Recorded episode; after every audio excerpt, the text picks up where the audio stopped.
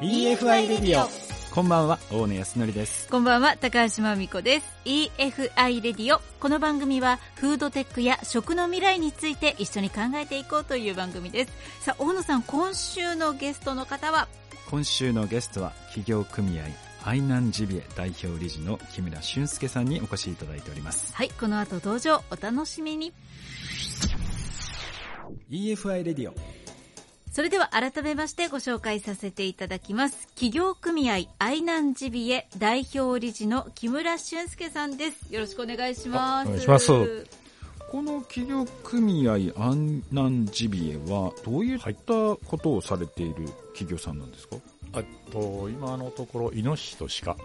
鹿の解体処理とその処理したものの肉の販売をしております。高橋さん食べたことあります？ジビエ。うんジビエあります。ありますけどそんなその日常で食べたことなくっうんてもう本当になんだろう1年に1回食べるか食べないかぐらいったいなもったいない。食べた方がいいですよ。うん。そう思います。私どれくらいだろう。多分1ヶ月に1回以上は嘘。ハンバーグとかも作って食べたりえー、ハンバーグも美味しいですよね。そうですね、はえい、ー、うちの嫁に言いますと鹿肉なんかはメンチカツ最高ですよっていうような話しておりますね、美味しいい美味しいと思います、全然その発想がない、あの普通豚と牛はい、を食べるのと同じ鹿はもう牛と同じ同じような扱いしてもらってイノシシは豚と同じような料理の仕方でも十分ですのでへただし高タンパク低カロリーってものすごいですからね、うん、そうなんですよ。だから私も近所の人が取れたぞーとかって言ってあもらいに行こうってえー、ブロックでいただいて それをバーベキューで食べるっていう、そういうのやってますね。多分その普通の生活してるとそのね鹿肉とかイノシシのお肉がうんこう身近でそうですねないというか、うん。まあでもまあそうですよね、はい。買える場所とかもなかなかスーパーにはねなかなかうん。置いてなかったりするし、今このアイナンジビエの方では、うん。どこでこの商品っていうのを販売されているんですか？あのメインはふるさと納税がうん今メインですね。でただ今いろんなちょうど立ち上げがコロナと同時立ち上げでしたから営業一切動けずで,、はい、でただ口コミでちょこちょこちょこちょこレストランのとかそのフレンチのシェフとかの口コミで今結構なお店屋さんにも販売はしとるんですけど、はい。まあ、うちに直接電話かけていただければ、うちからも直接発送とか買いに来ていただくこともできますし、はい、これはこのまあ地元産のこのジビエを使ってまあいろいろな商品を作られているのかなと思うんですけど特徴としてはどういった商品を今作られているんですか？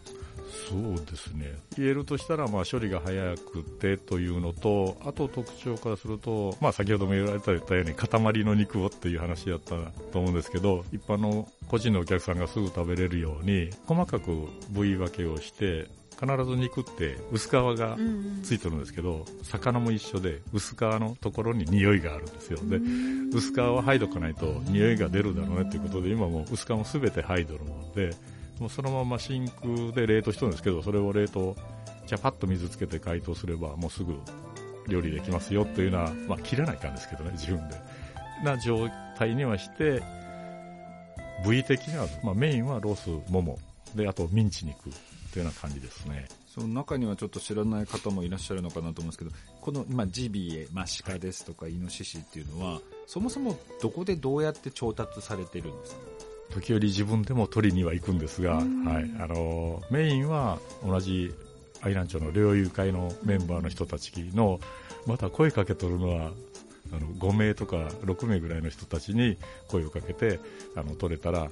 血抜きしとってよしっかり。って言って血抜きをした状態で持ってきて今もらってるのが現状です、はい、そうこう山とかに入るとカゴのタイプですとか、はい。こうロープっていうんですかね。あれなワイヤーでくくりですね。ワイヤーワイヤー。はい。なんかこの2つがあるんですよ、あんまり多分山とか入らないですよね。あんまり山は入らない。そうやってこう罠にかかったものを、まあ、漁師さんの方が、まあ、捕まえて、はい。それをこう処理されて持ってくると。はい。そもそもそのイノシシとか鹿とかはその、まあ、害獣うん。としてはいっていう感じだはい、人間が言ってるだけですけどね、害獣ってあ。そうですよね奴らは奴らで生活するのに必死ですからね。ちなみに今、愛媛県としては被害っていうのは結構受けてたりするものなんですか？うん、あるんじゃないかなと思います。数は増えてきてるんですかね。億単位、愛媛県全体で言ったらそのぐらいうん取るんじゃないかなってちらっと聞いたんですけど、うん。これ多分愛媛県だけではなくいろいろな全国でね最近獣害に関する被害の報告っていうのいろいろあるかなと思うんですけど、私千葉県に住んでるんですけど、千葉県もすごく増えています。よね、鹿もそうですしイノシシもそうですしだからやっぱり多分森がどんどんこうなくなっていって食べ物がなくなってくるから人間の領域にこう入り込んできてるっていうことなんですかね。うん。あちょっと違う、皆さんそういうふうに思われてはい、なんかそういう感じの。昔は山の上まで全部段々畑やったんですね、あの終戦後っていうのは、いや食料のあれを作る芋やなんか植えとるので、ので皆さんずっとまだ山の方まで上がっておられたんですけど、どんどんどんどん人が減って、やらなくなって、山が荒れてきたまでは終わってるんですけど、奴らの餌場と行動範囲が広くなってきたわけです。今は、その民家の周りの畑にしかやってないというような状況。でおまけに昔は犬も話がやったのに、犬もみんな繋がれとるけん、どこに行こうがへっちゃらで降りていったところに、そこの畑にえらいうまいもんがあるやないかと思って一回味を占めるとあそこに行ったら楽よねっていうので被害が増えてきたんですね。で、僕の持論です、勝手な。いや もう確かに言われたらそうですね。で今まあこう製品として塊ですとかロースとかももにしてこう製品にしてるのかなと思うんですけど、それ以外もなんかこう活用方法っていうのはあったりするんですか？今そうですね。一見、ペットフードをうん作ろうかっていう人がおられまして、はいでそこに今までまあ、処分せないけなんだ部位、骨とか、イノシシなんかはうち皮を毛根があると皆さん嫌がるからいうことでその毛根の部位はソギトットであの出してるけどそのソギトット部位らもペットフード犬とかあれで猫用になんとかなるやろうっていうことで今やって取り組んでいただいておるんですが、まあ、できれば捨てるとこなく全部使えたらいいかなと思って、はい、思ってます。うんちなみにもともと木村さんは漁師か何かをやられてたんですか？海の漁師を未だに船も持って海の漁師をしようえ海から山に？海も山もと言ってください。それは何年ぐらい前から？もう最初からですか？海の方は45歳からですので、それまでは会社員してまして、会社員、会社員辞めてから45から、はい、一発ちょっと待ってください、うん。私の年の時に今の仕事を捨てて海に行く。すごいですね。なんか何もわからないわけですよね海。いや、ちゃんと先輩がおって、教えてくれるよっていう人がいたから、やりましょうっていうことでやっただけで。でもなんかもう45になるともう45だしみたいな気持ちってなかったですか？うん、全然なかったですえね。ー、それがすごい やっぱり自然の中あそうでですね。行きたいと、面白いんですよ、海も。底引きっていうのをやったんですけど、はい網を上げると、もう、ありとあらゆるいろんなものが上がってくて、えー、こんなもん地球上におるのっていうようなもんから、へー季節変われば日々変化っていうのがあるもんで。えそれ我々が普段見たことのないようなものがいるんですか、はい。え気になるんですけどそっちの方が 乗せていきますよ、今度行く言ったら。えその会社員ね、まあ、やられていたのが、まあ、漁師にこう習おうと思ったきっかけっていうのはやっぱりその自然の中でやっぱり仕事をしたりあの住んだりっていうのをしたいっていう思いがあったそうですね。もともとちっちゃい頃から、じいさんに海とか山とか川とか、いろいろ連れて行かれて、釣りは行くわ、川に行ってエビ取る、うなぎ取るとか、いろんなことを教えてもらってたから、ものすごくもうそれが馴染んでしまって、だから、都会に一度行った時に、外出て川行っても、おこの川では泳げんよなっていうような感じよ。で、何もねて山に入ろうとしても、人のところの山に入って迂闊にすると訴えられる可能性もあるよねとか言って、何も身動き取れんわな都会じゃっていうのがあったもんで、大体都会の海行くと海水浴場みたいなとこしかないですか、うん砂浜の人が行くとこって。全然面白くないわけですよね、俺ら行くと。だから、そう思ったらやっぱり田舎かなって思ってね。いつかはその帰ろうっていうのはずっと思ってそうですね。結婚した時から嫁にも、もう定年になったらすぐ帰るぞっていう話はしとったんですけど、まあでも漁師をこうやりながらなぜこのジビエの販売をするような風になってきたんですかはい、それはその田舎の方に帰ってこい言われることがありまして早めに帰っとったんですけどでその時にそのじいさんらが船の免許取れよとか、うん、鉄砲の免許も取れよとかいう話で 免許持って、まあ、一応その船の免許は持っとったけれども漁師会社員のままとかで鉄砲も持ってるけど会社員のままやったんですけど、やっぱね、やりよるうちに、ん？とかいう話が出てきて、はい。で、ちょうどうまい具合にタイミングよく会社がなくなっていくよってなった時に、ああ、次の仕事って言っても会社員なんかやってもなーっていうのがあって、もうどうせなら自分でやる方が面白いよねっていうので、うん。ちなみに今この愛南町ですかね、うん、というのは結構捕獲頭数っていうのはそこそこ多いんですか？このジビエは。今そうですね。愛南町全体でここずっと45年推移しとるのが3000頭ぐらいですかね。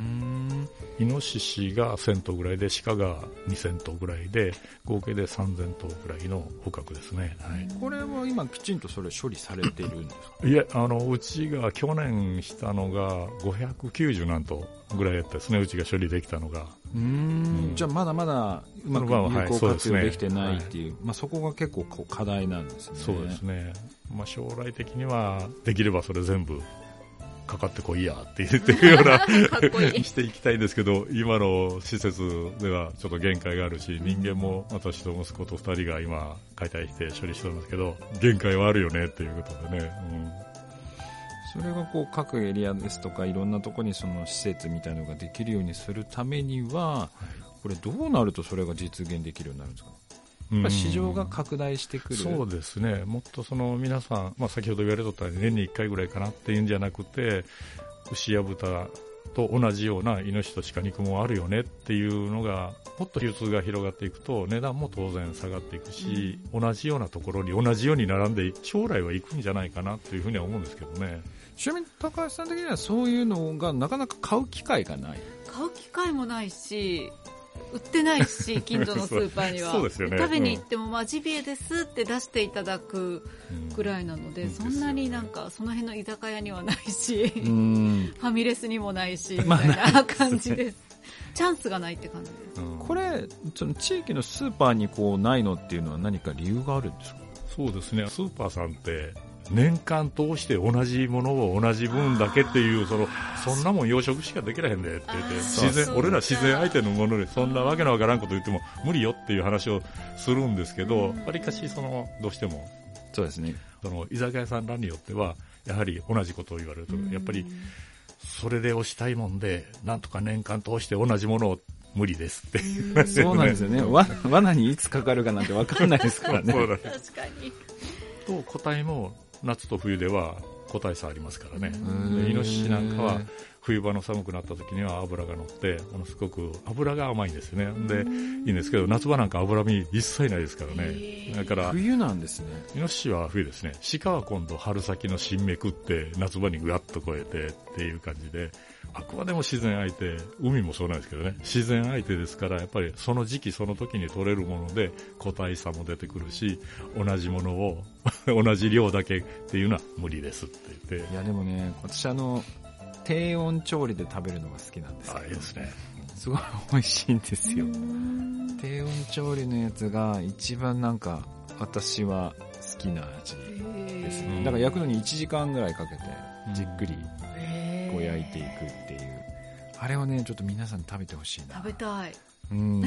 多分ねイメージ変わるんじゃないかなっていう気はしますね。であとはやっぱり栄養価が非常に高いっていうところがなんかすごい知らない人も意外に多いかもしれないですよね。そうですね。鹿なんかも低カロリー高タンパクで女性とアスリートにはもううってつけの食材なんですね。で先ほど言われてたその低温調理、バッチリですね。およかった。ジビエ肉は低温調理でないとぐっと火を入れすぎるとイノシシなんかもカッチカチに硬くなるし。そうなんですよね鹿なんか入れすぎるとパッサパサでちっともうまくないですからね。だから基本は低温調理が基本ですね、うん、よかった合ってた。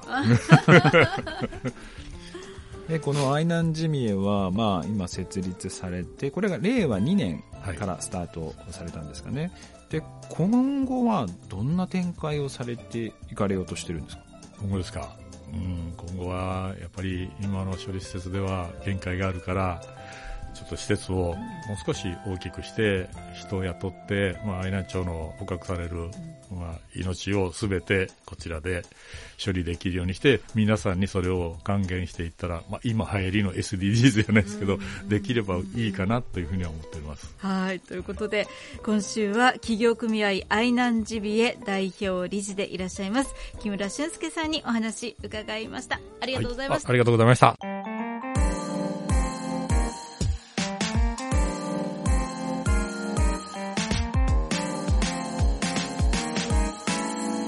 TFI トピックスさあ、ここからは EFI トピックスのコーナーです。世界中の食にまつわるトピックスの中から、今週はどんな話題でしょうか、小野さん。はい、今週はですね、賞味期限を伸ばす技術です。えーあの昔だと防腐剤をこう噴射させるとかあったんですけど、今やっぱそういうのって消費者の間でも懸念が高まっているので、新しいものっていうのが次々出てきてるんですよね。で、まあ今お店とかでよく見かけるのはそのパッケージ、まあ、非常に優れていてもう食品にそのガスを噴射してそのパッケージ内に大気組成をこう変更してその細菌の成長を遅らせるとかもあるんですけど最近新しく注目され始めているのは天然素材を使ってそれを噴射させて例えば肉ですとか魚とかの品質を上げていくっていうものがこうかなり今アメリカを中心にこうまた広がってきてるんですよね。で日本って結構その天然由来の保存料の開発っていうのは基本的に得意なところもあるので今後なんかこういった日本で出てきた賞味期限を伸ばすものっていうのが、まあ、世界で広がっていく可能性もあるのかなと。で今本当にいろいろのこの賞味期限を伸ばす技術っていうのが増えてきているのでやっぱり、ね、賞味期限が短くなっちゃうと破棄がそれだけ、ね、ロスが増えるということなのでこの賞味期限延長をこうどういう技術があるのかっていうのはですね改めてこう調べてみるとですね新しい発見があるんじゃないかなと思いました。いろいろありますね。ということで EFI トピックスのコーナーでした。EFI レディオ